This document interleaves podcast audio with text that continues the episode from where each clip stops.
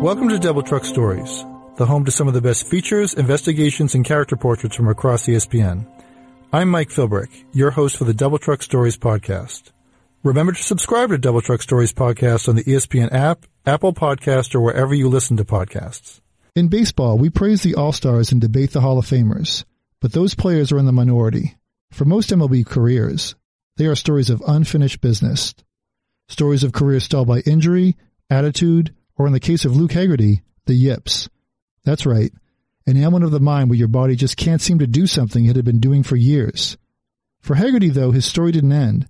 After years away from the game, he refined an unrelenting drive with a delicate mental surrender to what he could no longer control, and parlayed that into a reunion with the Chicago Cubs to finish his story where it started. Stick around after the story for my conversation with ESPN's Jeff Passan as we talk about how it's never too late to dream out loud. Now we present Luke Hagerty's improbable comeback story by Jeff Passan.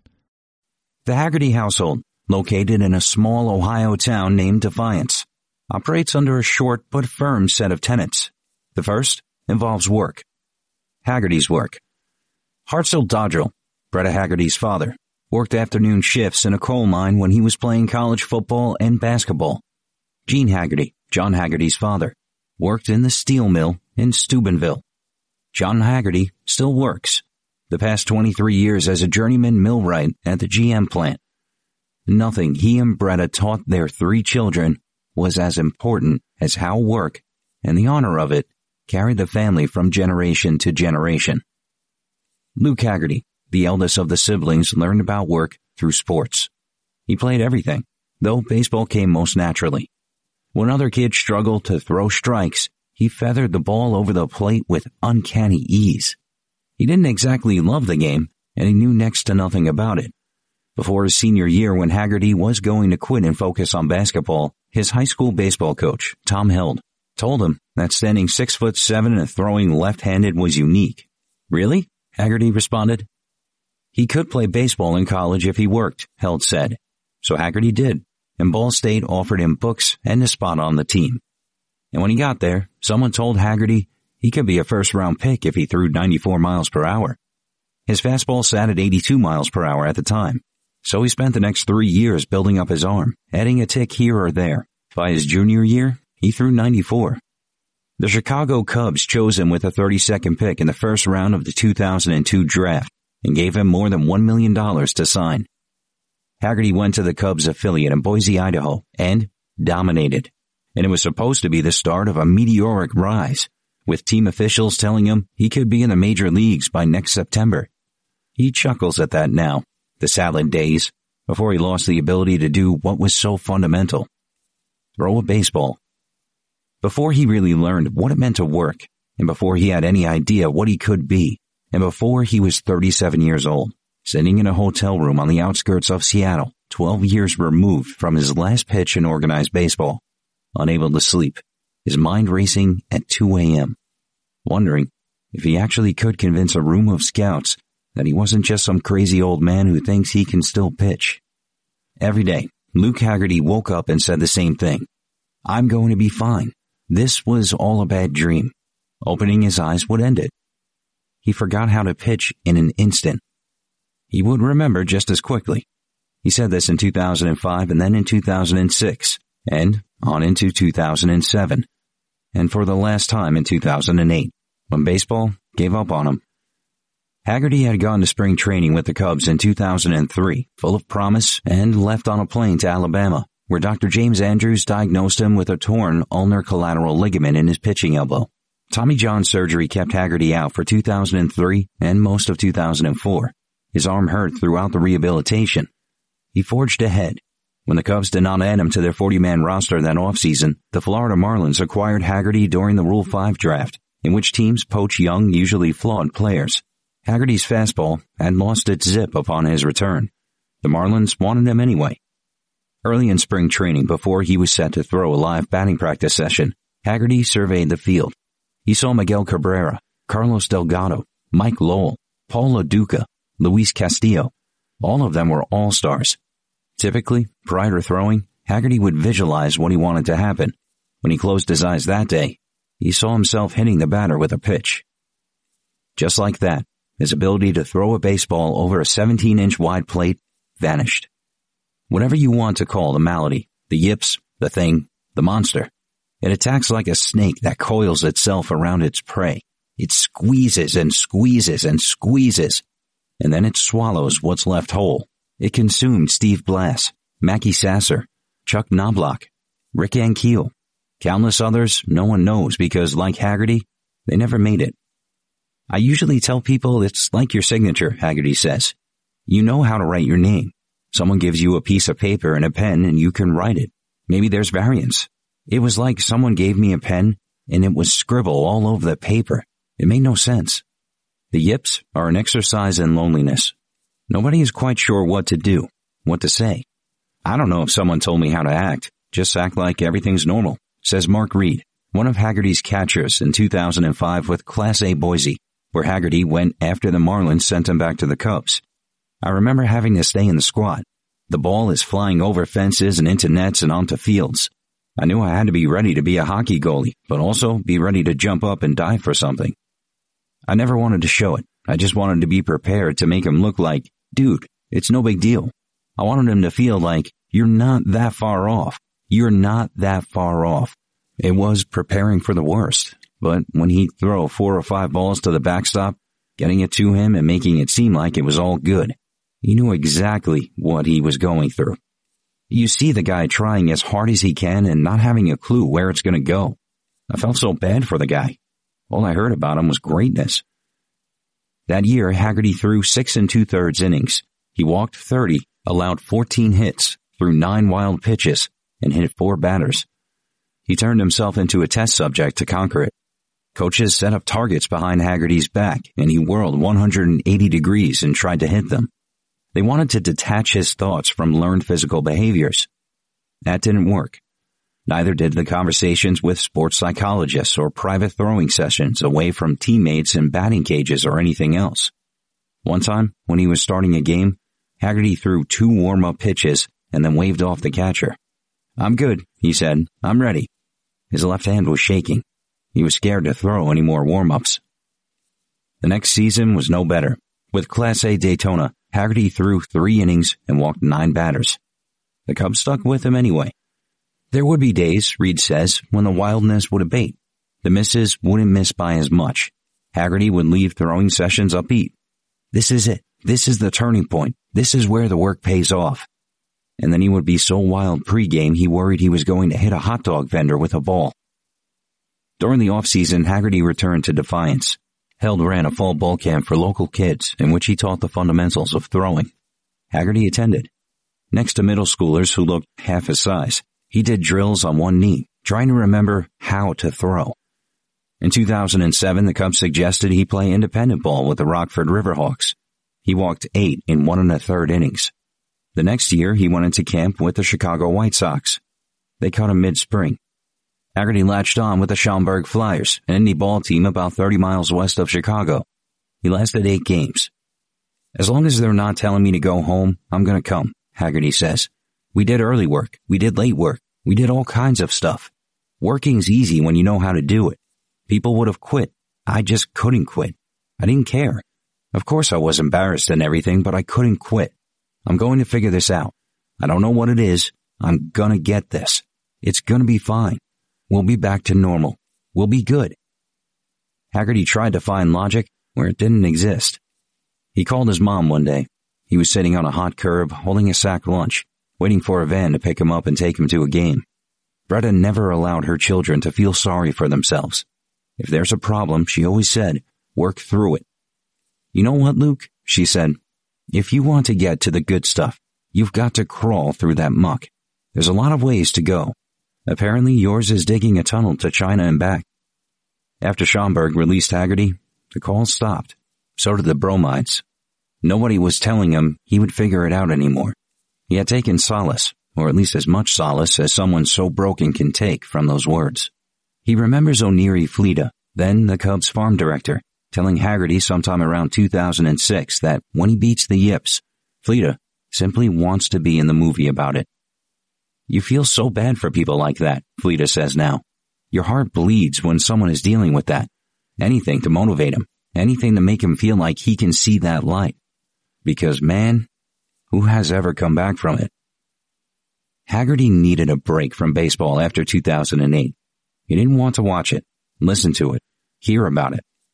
A year earlier, he had met a cancer researcher named Rachel Rempel. They got married in May 2009, by which time Hagerty was back in school, studying at Arizona State's College of Health Solutions. He passed his test to be a certified strength and conditioning specialist and bounced around a few gyms in the Phoenix area before coming to terms with his future. When you have a dream and a purpose to be a baseball player, that is your life, Rachel says. I don't know if that ever goes away. That's part of the challenge when it does. It's like your identity. You can't get rid of that. When he started X2 Athletic Performance in Scottsdale, Hagerty figured most of his clients would be baseball players. What that meant, of course, was he would need to pick up a baseball again. The first time Hagerty touched the ball after his career ended, nothing mystical happened. No jolt of lightning up his arm or tingling sensation. This was work. This was his job. A gangly teenager who came in to train named Austin Davis would throw the ball to Hagerty, and Hagerty would throw it to him. And it didn't exactly seem natural to Hagerty, but it wasn't foreign either. His left hand didn't tremble. The ball came out firm enough. Nobody there could tell he had the yips. As he threw more, Hagerty felt more comfortable showing off his arm strength. His students marveled. He could hit 94 again. They encouraged him to come back. He shrugged. Maybe, maybe someday. He and Rachel had a newborn daughter, Elon. He went to throw one afternoon in August 2012 with the Sonoran Explorers in the defunct Freedom Pro Baseball League and in a quick and dirty Facebook post, he said he felt better than he had since his first season with the Cubs. It's time for the real Luke to make an appearance. It's been 10 years, but I found him. It's about to get nasty. The real Luke, or at least that version, wasn't particularly nasty. Hagerty needed more for X2. He wanted it to be Phoenix's most progressive facility. He was an early adopter of teaching using programs with overweight and underweight balls to promote gains in velocity.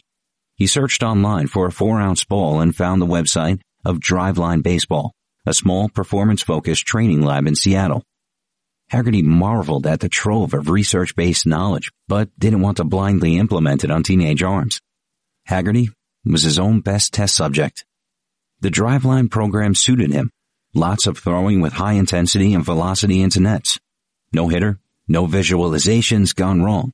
Hagerty could let balls fly with impunity he knew the game could be lonely. This time, it would be self-imposed. I did this whole thing to go through the process to see what I'm capable of, Hagerty says. The angle wasn't to be like, oh, if I can get back and play again. I just love throwing. It's fun. I love the challenge. It was like when he was a kid. Hagerty told John that he wanted to improve at basketball. John bought him a notebook. When you get home from school, he said, shoot from both blocks, both elbows, both wings, and the free throw line. Track how many you made. If you do that, you'll get better. If you don't, you probably don't want to improve that much after all. John would come home from a shift at the plant and crack open the notebook. When a particular day was empty, he reminded Hagerty not to complain about not getting better. Most days weren't empty. When the velocity program worked and his implementation of it on groups of students showed significant gains, Hagerty grew ravenous for knowledge. He read studies he didn't understand so he read them again until he did. Sometimes I feel like I'm just an idiot, Hagerty says. Like, what are you doing? I want to be as good as I possibly can be at whatever I'm doing. If that takes work, I don't care. In the grand scheme of things, I don't know where that puts me, but I want to be able to figure things out. As the scope of Driveline's business grew and technology enabled pitching labs to flourish, Hagerty embraced the evolution.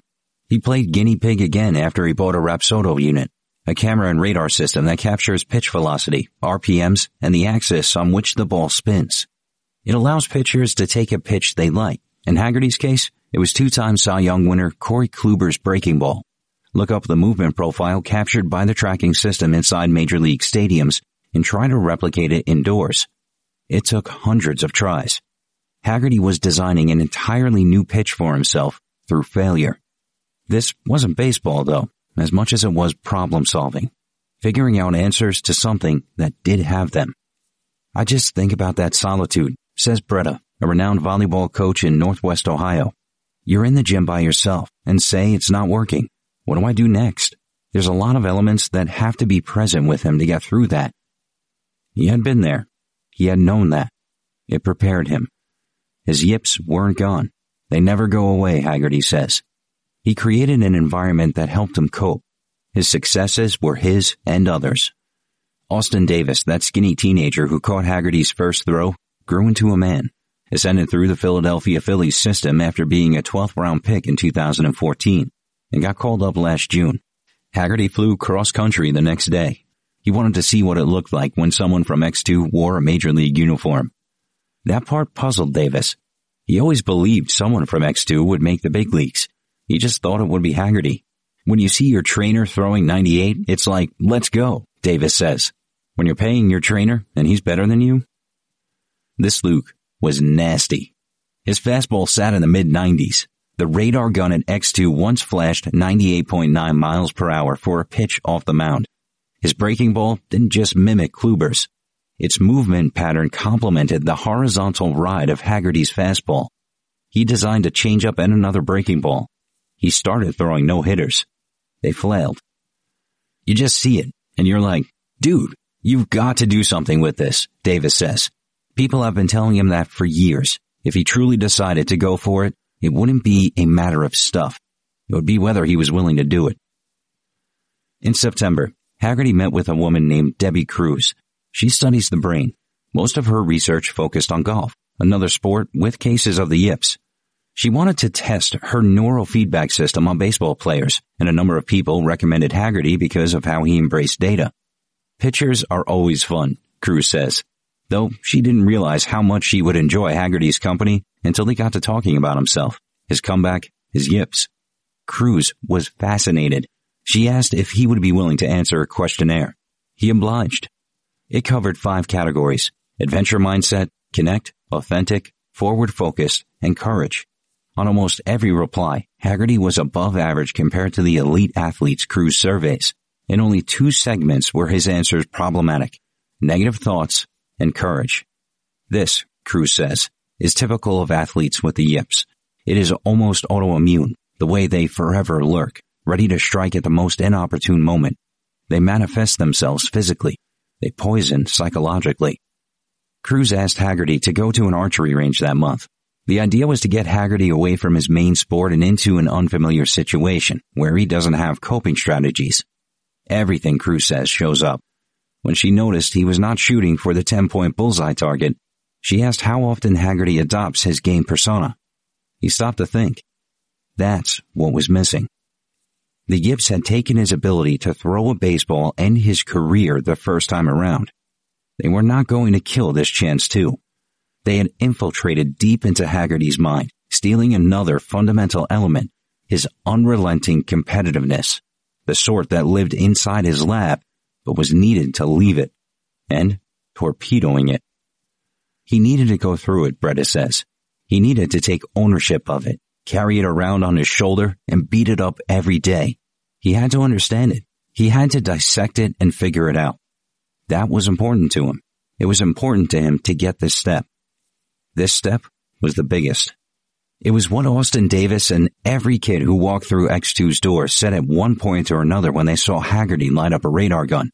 Try. Just try. Hold a workout. There were always excuses. There always would be.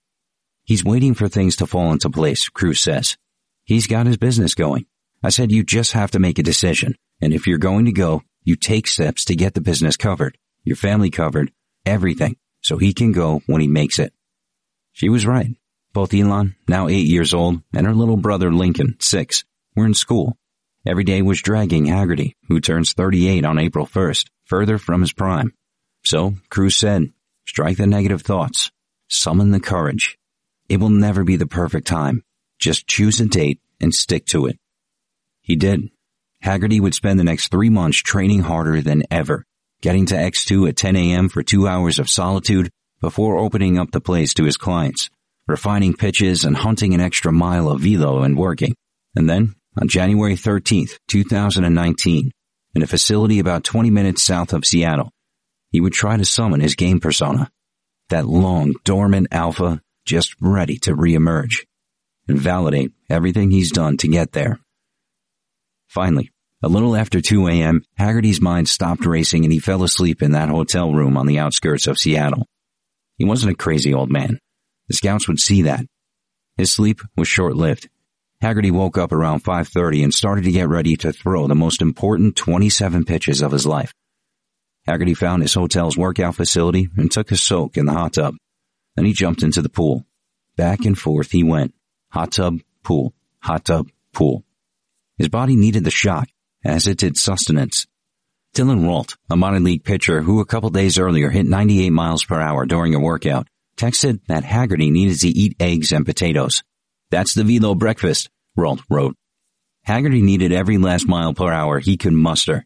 It was Driveline Pro Day, about 40 scouts from 19 MLB organizations, two teams from the Mexican League, one from Nippon Professional Baseball, and one from an independent league would travel to Kent, Washington, where Hagerty and 20 other pitchers would throw a bullpen session. Rapsodo and TrackMan units would capture every moment in exceptional granularity with a spreadsheet that tracked pitch velocity featuring seven numbers after the decimal point and 28 other measurements for R&D departments across the game to study. Hagerty didn't need to see them. He understood exactly what he threw. He had studied Brooks Baseball, Baseball Savant, Fangraphs, the public clearinghouses for modern sabermetric knowledge. His high school coach was right. Standing six foot seven and being left-handed were gifts. So was being curious. The only way I ever wanted to play again is if my stuff would be at a major league level. And an above average major league level, Hagerty says. I wanted my worst day to be acceptable. That's how I judge if I'm ready or not. You can have the good day. I've seen it. But their average to below average day isn't good enough. All he needed at Driveline was the good day. He walked around the facility awaiting his turn. He stretched. He closed his eyes to visualize. He saw strikes. It felt, Hagerty says, like his days before the yips. When Hagerty was at Ball State and even his first year of pro ball, when his team was losing, he would start to pace. Put me in, he would say, even when it wasn't his turn to pitch. Being locked in made the rational slightly irrational. At 11.01 a.m., Haggerty ascended the mound at Driveline. He wore a trucker hat, a gray t-shirt, black shorts, and black cross trainers. His first throw, filmed in slow motion from the side, sizzled in at 96.3148491 miles per hour. He threw 26 more pitches, 16 fastballs, 5 sliders, three curveballs, and two changeups. Hagerty grunted loudly, like a tennis player, one scout in attendance joked when he threw his fastballs and barely made a sound on his off-speed offerings. His 12th pitch was a fastball clocked at 98.5 miles per hour, the second hardest ball he has ever thrown. His 25th was the Kluber slider, low and away, executed to perfection. At 11:10 a.m., 9 minutes 8 seconds after his first pitch, and more than 12 years after his last pitch that mattered in pro ball. He was done. Nobody there threw like Hagerty. Few anywhere do. His average fastball at Pro Day registered at 96.9 miles per hour. Only four left-handed relievers in baseball last year threw a harder average fastball than Hagerty offered January 13th. None of the other pitchers at Driveline came within a mile per hour of him. Even though he struggled to throw strikes and at times missed badly, he was the star of the day. The yips were nowhere to be found. It went well. That's about all Hagerty told Rachel. He was giddy, clearly, but didn't want to make a big deal yet. He hadn't said much to her about Pro Day leading up to it either. It's not that this entire endeavor was frivolous. It wasn't.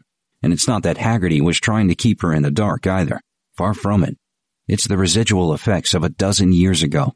The leftover feelings, the knowledge that baseball is cruel and irrational and illogical, and that sometimes, no matter how hard you work, it still doesn't reward you. And Rachel understood that. He told her when he had a good day at work, she told him she was happy. He put up clip after short video clip on YouTube of him throwing a ball hard. She watched them. He turned their patio into a makeshift bullpen. She didn't say a thing. He spent countless nights doing arm exercises while he watched Game of Thrones or Downton Abbey or Endeavor or Stranger Things. She thought nothing of it because what was there to think? It's like Oneri Fleita said. Who has ever come back from it? Within 12 hours, the entire organization was on board. The scout loved him. The video folks offered a thumbs up. The R&D department was giddy. The Chicago Cubs wanted to sign Luke Hagerty again, 16 and a half years after the first time. Andrew Bassett worried he was too late. Bassett is the Cubs assistant director of pro scouting, and he was convinced that another team had seen the raw numbers from Hagerty's pro day session and made him an on-the-spot Godfather offer. He called late at night on the 13th and was relieved when Hagerty said he hadn't signed. For 30 minutes, they talked about how the Cubs could maximize the uniqueness of Hagerty's abilities. Forget his height or age. Inside his facility, amid the solitude, Hagerty had built one of the most talented raw left arms in the world. In the meantime, Kyle Evans had been talking with Josh Knipp. Evans is the Cubs senior director of player personnel, and he had forged a relationship with Knipp, Hagerty's agent, the previous year when Chicago signed reliever Justin Hancock. The familiarity helped. What the Cubs did for Hancock, giving him his first major league opportunity at 27 years old, they could do for Hagerty.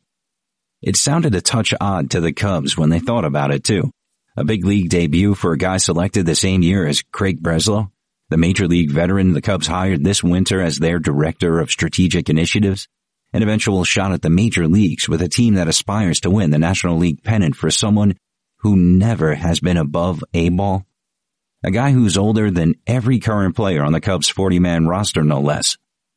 This is a really, really competitive team, Evans told Hagerty during another sales pitch a few days later. The bar to clear to get into the major leagues with the Cubs is really high. But we wouldn't be having this conversation if you didn't have the stuff to clear that bar. Were he to clear that bar anywhere, Hagerty would be the oldest pitcher with no foreign experience to debut in the major league since Hall of Famer Satchel Paige in 1948. Only eight pitchers ever have ascended to the majors after their 38th birthday. Jim Morris, whose comeback story was made into a movie, was 35 years old when he pitched for Tampa Bay in 1999. The Cubs were not the only team with grand aspirations for Hagerty.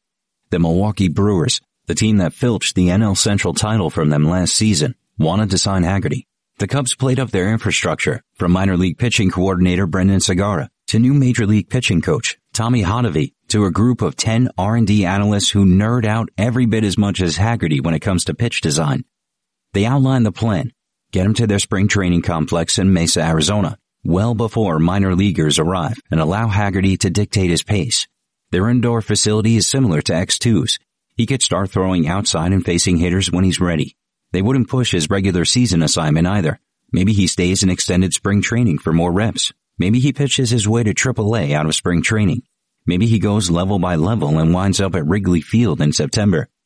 For all the grand scenarios they played up, the Cubs held one distinct advantage over Milwaukee. They were the Cubs. He talked about this, how much they'd done for him, Rachel says. He felt like he didn't give them that back yet, almost like a letdown. This is his opportunity to redeem himself. He owed them something. It's unfinished business that he's getting a chance to fix. For 12 years, Hagerty carried that. The disappointment and the guilt and the desire to right it. As he and Rachel were FaceTiming with Knipp and telling him to finalize a minor league deal with the Cubs, Elon was in the kitchen, video chatting with Bretta. Hagerty and Rachel came into the room. They told Bretta the news. She started to cry. Then Rachel, and finally Luke. He made it back, Rachel says. There's this sense of achievement. It's just a journey, and it still hasn't ended. During the morning portion of a day-long physical, a doctor studied Hagerty's chart, then Hagerty himself, then the chart again. So, the doctor said, are you a coach? I'm a player, Hagerty said. Well, the doctor said, I saw the age and Hagerty already is getting used to it. He was almost picked by the Oakland A's in the Moneyball draft. He's in the same class as Zack Greinke, Cole Hamels, Jon Lester, Charlie Morton, and Rich Hill. Five pitchers with a combined 66 major league seasons. He is the one driving a white Silverado, pulling into the Cubs spring facility with a slight grin on his face. Because look where he is. It doesn't bother him when an employer points toward the major league clubhouse and says, those are the big leaguers over there. You have to stay over here. If someone stuck Hagerty in a storage closet at the complex, he'd shrug and be cool with it. All he really wanted was for the Cubs to call and tell him he passed his physical. Let's not forget, The graft holding together his left elbow is 15 years old. Combine that with a fastball topping out at 99 miles per hour, and his medicals weren't exactly a foregone conclusion. The polar vortex didn't help either, delaying the results of the physical for two days, making him wait until Friday afternoon when the word finally came. He was officially a Cub again, signing a non-guaranteed minor league deal, and he already had his first goal in mind. I want to see how hard I can throw, Hagerty says, and not because I'm being a meathead wanting to throw 100. To me, it's about the intricacies. If I can hit 100, that entails a lot of things. I'm healthy. I'm moving efficiently. I'm being very aggressive over and over again to allow my body to adjust and produce that velocity. And my mental space is good. His mental space is good. He knows what he needs to do. Keep throwing hard, yes, but throw strikes and throw lots of them. Pitchers don't talk their way to the major leagues. Hagerty recognizes the Yips will join him at spring training when he arrives in less than two weeks, and he intends to give them a nice vacation. I'm not going to fight it, Hagerty says. When you have those feelings, how do you look at those? Is this going to be a negative experience as soon as it comes up? One thing somebody said and I read is you should feel these things. That means you're doing something important. I try to hold on to that. It's like Bretta always said, things aren't fair. Sorry, figure it out. It bred survivalism in her son. He might kick the yips for good. They might return with a mean, nasty streak. Whatever manifests itself, he'll figure it out. The 50 or so people who train at X2, they won't have Hagerty and his preternatural ability to look at a person's body and guess just by how he moves what the velocity on his pitches will be. Hagerty will figure that out. And getting Elon and Lincoln to school, Rachel's job at the Mayo Clinic starts at 8 a.m. Hagerty always takes them in the morning, but if all goes according to plan, he won't be around. He'll figure that out too. There's just something about Hagerty's from a place named Defiance. They know how to make things work. Joining me now is ESPN's Jeff Passan. Jeff, thank you so much for your time.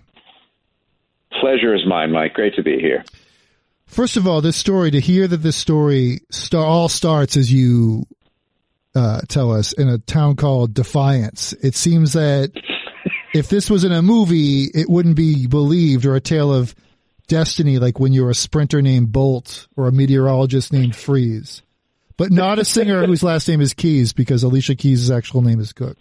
So that's a different story. But anyways, that I, that right there set set a stage for a story that had to be told. I almost didn't want to start the story there either because it it it even felt a little trite for a second. I was like, you've been given this gift of a guy in Luke Hagerty mm-hmm. Who has has come back from just an incredible amount of adversity and you really want to start with defiance you hack yeah and and and then I thought to myself yeah you know if if that's hacky I really do want to do that because it just embodied things so perfectly. Of course and it did. Sometimes, sometimes you're given a gift as a writer, mm-hmm. and and you feel almost guilty about it. like, could this be any more perfect? Could this have gone any more wonderfully? Is it going to almost feel fake or scripted? But man, as I've gotten older and as I've looked at it over time, I've been like, when you get a gift, run with it and, and embrace it and enjoy it and be thankful that you got it because those things are are few and far between. And but his story though, as it progresses, it seemed it very much as you start to tell the narrative of his life, it was sort of a very, at first, a generic or normal, if you will, MLB tale, like a dominant high school career, or school career than a draft pick. And even his hiccup of Tommy John surgery is not, you know, it's in today's the 21st century. This isn't even a, a career killer for anyone anymore. In fact, sometimes you could argue it probably made you better. But then when you have that, because when you have that formula of athlete plus injury equals lack of performance, that works for everyone. But when you're dealing with Luke Hagerty, what doesn't make sense is when it gets dicey is when you're dealing something as the, for lack of, as you, we all use the word, for lack of a more psychological word, the yips, when he could just suddenly no longer throw the ball when there isn't like, oh, it's your arm, it's your elbow, it's whatever. That's when it gets crazy. Yeah, it's it's your head. It's it's the yips, it's the thing, it's the monster. It's mm-hmm. this paralyzing feeling of not being able to do something that came as naturally to you as breathing. Mm-hmm. Like if you think if you think about it, baseball players have most of them been playing for the majority of their lives, right. and throwing a baseball is something that that they don't have to think about. Mm-hmm. It, the the quote that I got from Luke on the subject that uh, elucidated it maybe better than anything I've ever heard is you know how you can sign your name imagine having a piece of paper in front of you and a pen in your hand and you have no idea how to write. That's what it hmm. felt like for him with throwing a baseball. He had no idea how to do it the right way. He was scared that he was going to hurt someone. He was scared when he was playing catch before the game that he was going to hit a hot dog vendor. Uh, he was scared he was going to uh, hit a batter and end his career. And the fact that all of this came just in one moment, in mm-hmm. one very, very unfortunate moment in spring training when he was looking well with the with the Florida Marlins. He yep. was looking at Miguel Cabrera and he was looking at Mike Lowell and uh, looking at Juan Pierre and all of these really good players on the 2005 Marlins. Right. And in his head, this seed of an idea came. Oh, I hope I don't get one of them hurt. and right there, like that, it was gone. And the rest of the story is how do how does a man rebuild himself, not just professionally but personally, after having what he knows taken away in an instant. That was what was so fascinating to to your point of how it started, where he would talk about how he would close his eyes and visualize what was going to happen. And then when he closed his eyes, he visualized that he was hitting batters.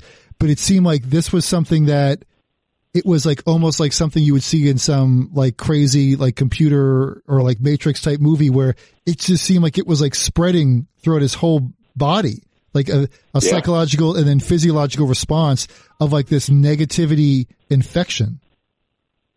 And and that's that's why sports psychology is such a fascinating study to me because there is a, a deep connection between the brain and the body. Mm-hmm. And and when the brain is poisoned, like Luke Hagerty's was, it was poisoned with ideas and it was poisoned with fear and it was poisoned with, with this notion that suddenly he wasn't able to do something that that he he knew as well as anything. When it's poisoned like that that's going to manifest itself in the in the body as well. And and it's why it's incredible uh, you brought up Tommy John surgery mm-hmm. earlier. It's why you know I've I've spent a lot of time around Tommy John patients. I wrote a book on Tommy John surgery, mm-hmm. and seeing the seeing the difficulty of the rehab, and and yet when they come back, uh, almost always the the athlete is able to throw like he did beforehand, even right. though his elbow essentially exploded. like that part, I've never understood how athletes are capable of doing that. And, and I suppose uh, with uh, you know with me, if I if I broke my hand and I needed to type again, I, I'd learn how to how to type and do it. But they're going out and doing the same activity that got them hurt in the first place and and the psychology of that is is mind boggling to me in that they're able to get past that so when an athlete does get tripped up whether it's steve blass whether it's chuck knoblauch mm-hmm. whether it's rick ankiel whether it's sergio garcia or any other number of uh, golfers who have had the yips yep. this is something that uh, that can afflict anyone and and you just pray to god that it's not you and you see though to your point about Tommy John or even like in other sports now with, I mean, for, for decades when I was growing up, when you heard ACL tear and a football player yep. came over, like, sorry, you're done. Like you're never the same. And now there's like a, you know, to steal another bad line, there's a thousand points of light, meaning like a thousand people that have come back for like, oh, so there's that you can always rest on. But you have a fantastic line in this piece where you say the yips are an exercise in loneliness. Nobody is quite sure what to do or what to say. And that was just because that's something we can all sort of think about because anyone's like that, even if you're not a professional athlete, if you've been in some sort of mental rabbit hole in a negative Mm-hmm. space, you know that whether you have a family or not or friends or whatever, there is a condition and moments y- you can feel like you are the only person in the world and no one has an answer for you. And to be able to come And- back for that on a professional level, it seems like it's crushing and it's impossible. It does seem like it's impossible, and it's it's twofold. Let's remember, it's not just you being stuck in your own head, wondering what happened, why it happened, how it happened, how can I rescue myself from this, mm-hmm. but but there's almost an ancillary guilt that comes with it. Like I'm I'm letting people down, I'm disappointing people. Right. Uh, all all of my friends and family were relying on me. Now they don't know how to talk to me. Is this getting awkward? You know, I spoke Yes. with Mark Reed, who who was uh, Luke Hagerty's catcher when he got returned to the Cubs. He was picked in the Rule Five draft by the Marlins, which is sort of a flyer, fifty thousand dollar pick. And the Marlins saw, oh boy, the guy can't throw strikes, so they sent him back to the Cubs. And he, he's in Boise with uh, with Mark Reed who also was a high round draft pick. And, you know, Mark Reed is trying to make it look like when he's catching Luke Hagerty that it's no effort whatsoever, even though he's diving to the side and Right. jumping up and getting down in the dirt. He wants to make it look as normal as possible. And it's almost this lie this this unspoken lie that's agreed upon by all the parties. Mm-hmm. We're going to act like this isn't happening. And, and everyone knows it's happening, but nobody knows what to say.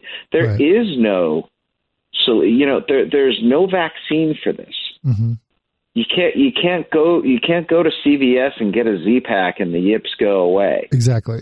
this is some, this is something that takes a really long time to address, and even when you address it in in the best and most thorough manner possible, it still doesn't happen.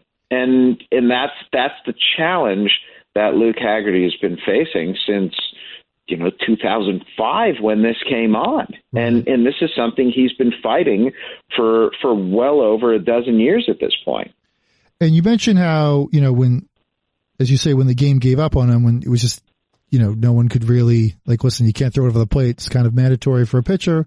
We're going to move on. And then he got married to his wife, Rachel, and he seemed moving on. And, and then there was his career choice, which sounded much less like a career choice and more like the beginning for a quest for answers with his uh, X2 Athletic Performance Center he had out in um, Arizona.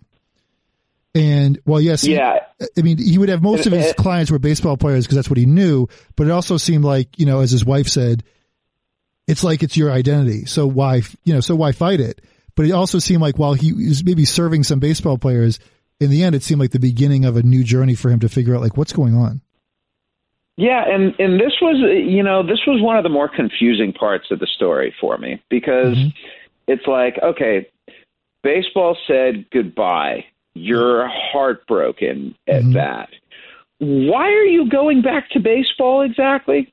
Yeah. And and it's just it, it is the classic I can't quit you story. Mhm. And if he couldn't be in the game on the field, I think deep down somewhere, even though he felt like baseball had broken his heart, he still wanted to be around it. It Right. still meant something to him. It still mattered to him. And I don't think he went to to start this performance facility with the idea that he was going to get back into the game at all. Mm-hmm.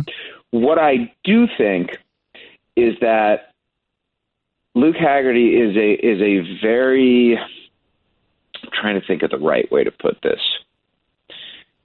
He's a very conscientious person. hmm And and if he is going to be teaching something that is not widely adopted to teenage kids essentially or or to young professional players like throwing with weighted balls or like doing maximum velocity pull downs or like doing so much of the velocity training that's going on right now uh, you know, all these years later throughout baseball, if he's going to do that, he doesn't want to use the kids as his guinea pig. He wants to use himself, and he Sure. figured, hey, I, you know, I have a disposable left arm. What what the hell am I going to do with this thing anymore? So Right. he's he said to himself, I'm going to try this. I love training. I love. Uh, I'm not going to call it science, but it's it, it's it's science without the the control or without uh, the large sample. But I love the idea of research and if I can gain something out of it myself, whether it's understanding, knowledge, feel, or or even the ability to throw a baseball again, then hey, what you know, what's the harm in doing so? I, I he had no idea it was going to lead to where it has led, though. But it did seem like as he did lean into it, and as you know, you um, describe his research, and then he had his relationship with out in with Driveline Baseball out in Seattle. That like every time like a door opened, he kept like whether it was not necessarily leading to his eventual um, resurgence, but just he was just trying to unlock more and more and more, and it just it to me it looked more it it as to your point, like, yeah, I'm going to test this on myself, sure. But it also looked more as it just seemed as like it was a quest for his own answers as well to try to figure out maybe not just to figure it out for myself, but he's not the only person from now in eternity who's going to have this issue. So maybe he can figure something out. It was almost like when the door opened, he wasn't the guy who ran through it. hmm He was the guy who poked his head in and said, "Anyone here?" Yeah. and when and when nobody was there, he turned on the lights and he sort of surveyed the room. And he's like, "All right, I can I can try this." and as time is going on, you know, the biological clock is ticking, man. Sure. You know, he's he's in his 30s now, and 31 and 32 and 33, and while his while professionally he's uh, he's thriving and his business is doing fantastic hmm he's getting to the point now where he's starting to throw a little bit harder and to the point where some of the players who he's coaching he's better than and they're sitting there thinking okay if I want to be a professional player and this guy's better than me why doesn't he want to be a professional player and it was it was really reconciling that point that I I think was the biggest challenge for him. It's funny, he you know Luke Hagerty always was willing to put in the work. hmm Like that's you know that's the lead of this story, and and that's a a, a thematic through line here because uh, I think it's you know another thing putting in work that can be trite, but in in in this story, I think it, it is such a fundamental piece of who he is and Mhm. what he's about that uh, it, it was just it was vital, I think, to highlight that. But Sure. getting to the point where you know you can you can work, but are you willing to to take that leap of vulnerability? And and he was not for the longest time. hmm But it's also, um, but then besides the work, there's always, as we said earlier, with- with with rehab and of an injury, like there's that goal or belief or history that has shown you that rehab equals final result. So then in comes uh, Debbie Crews, the sports psychologist. How important was she to the whole rebirth of Hagerty? In addition to everything he found out through his uh, athletic performance center he had.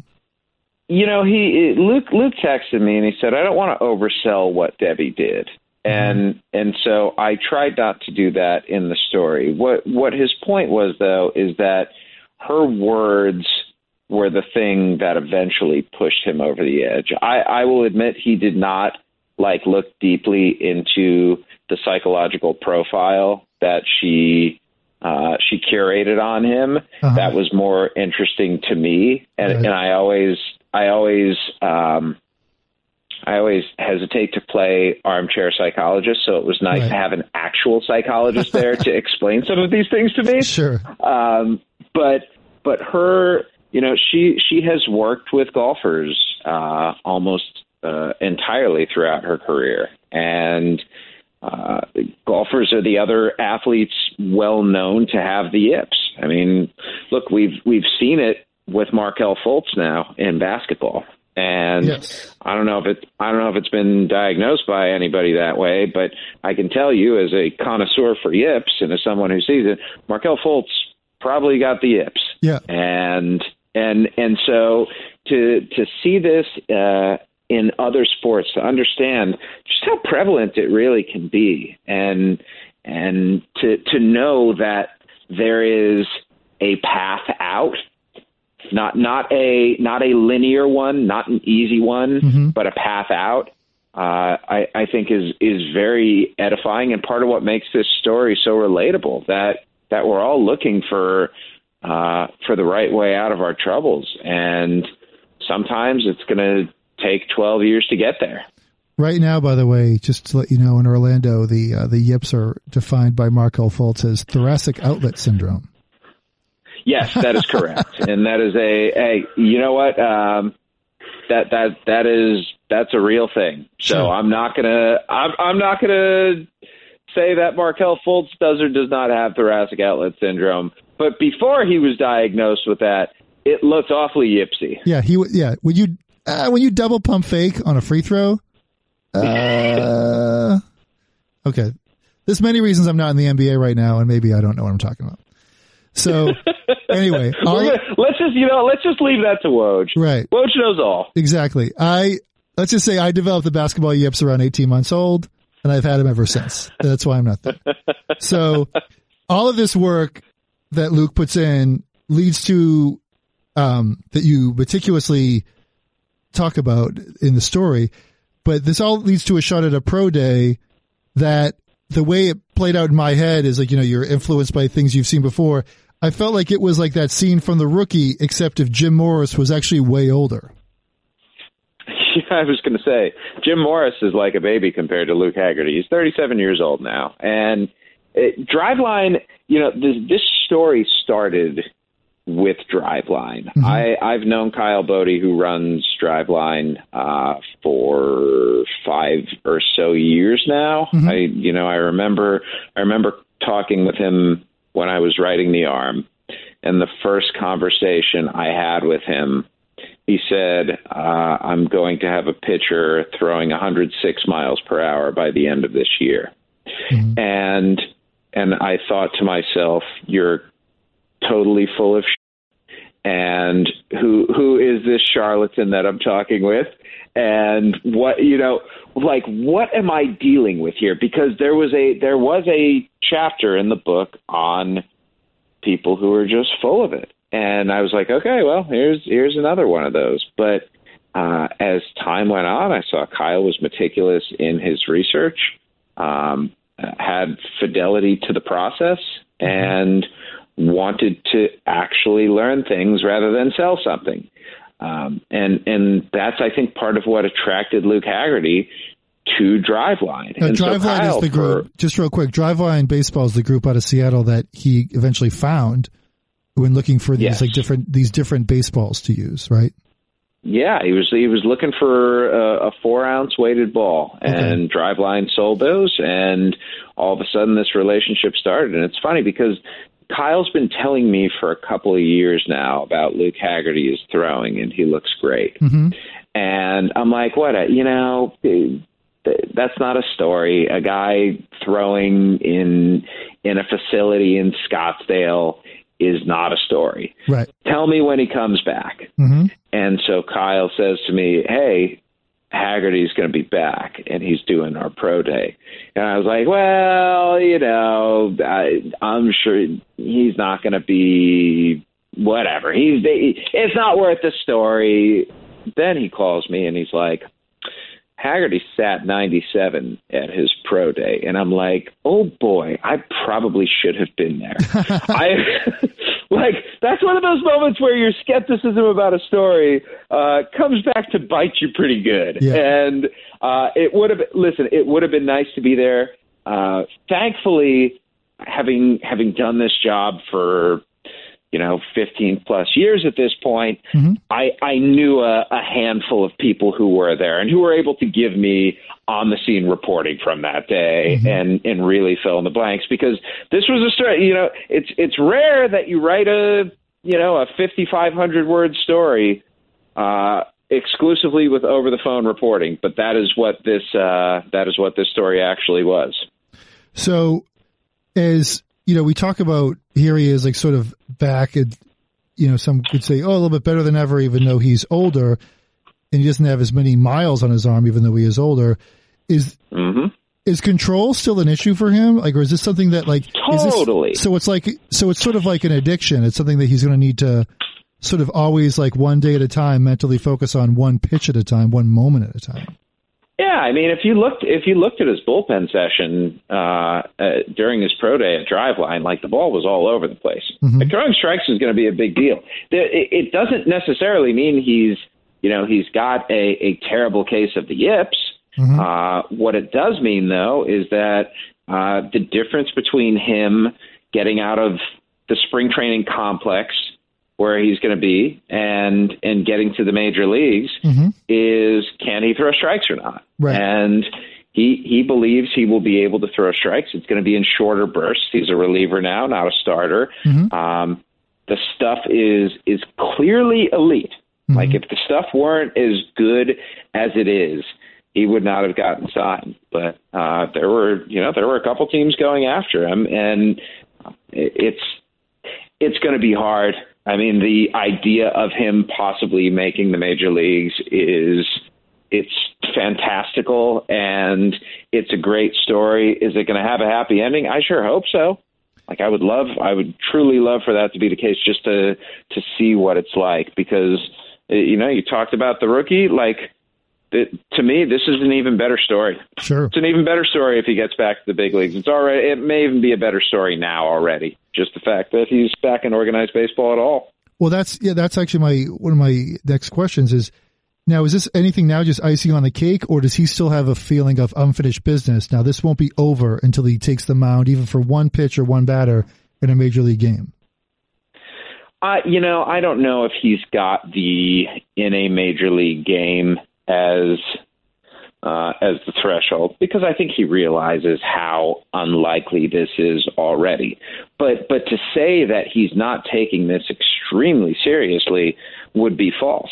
Like Sure. he wants to pitch in the big leagues. He Oh, yeah. wants to pitch for the Chicago Cubs, and uh, you know he's as as much as he's enjoying I'm not even going to call this like celebrity yet, but but sort of this newfound appreciation for what he's doing and what he's done. As much as he enjoys that, uh, I don't think he's he's taken his eye off the prize by any means. I think he he really, truly, deeply believes that he's good enough to get back there and is going to. And uh, that as difficult as it's going to be, uh, that's that is a difficulty that he can oblige.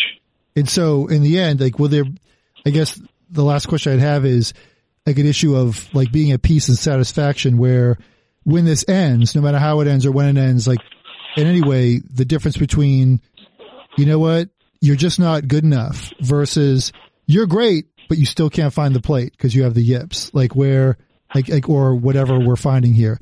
So basically being like, listen, you're 100% just isn't enough anymore? Or man wouldn't like wouldn't it be great if you could just find the plate like like no matter how it ends one of those two You know, I, scenarios. I almost I almost wonder, Mike, if if there's satisfaction either way. hmm I think just getting I think just getting back out there and getting in uniform yep.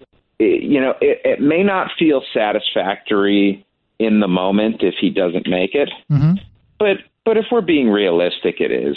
sure I mean, the, the the the chances of him getting back to where he is already in the first place are so infinitesimal mm-hmm. that I, I think somebody as rational as him and, and as grounded as Luke is would recognize and appreciate that. But he doesn't have time to do that at this point because there's too much work to be done. That's that sort of thing is for uh, a year or five years down the road. right Uh, but right now, there there are more important tasks at hand. well i'll tell you he's given us all a reason to actually really care about the cactus league this year I listen. I, I am always looking for that reason myself. So uh, I'm I'm glad to have uh, shared that story and and made that uh, at least helped uh, help that be the case because as a you know what it's like those kinds of stories when they come along, uh, all all week when I was talking with editors, talking with friends, talking with people, mm-hmm. Talking even with with the the people in the story, I just kept saying, "I hope I don't screw this up. I hope I don't screw this up. I hope I don't screw this up." And there was definitely a different word than "screw" in there, so you you can imagine. Uh, I just googled you, it. You can imagine the the like you know when you got a really good one, yeah, you oh, just yeah. know it deep down, uh-huh. and uh, I I'm let's put it this way. I'm very glad you wanted to talk about it. Well, thank you, both of you, then, for sharing the story, and we'll definitely be uh, following up to see what the next chapter is for Luke Hagerty. Thank you, Mike. Appreciate you having me. Thanks for your time again. Remember to subscribe to Double Truck Stories on the ESPN app, Apple Podcasts, or wherever you listen to podcasts. Thanks again, and we'll be back soon with more Double Truck Stories podcasts.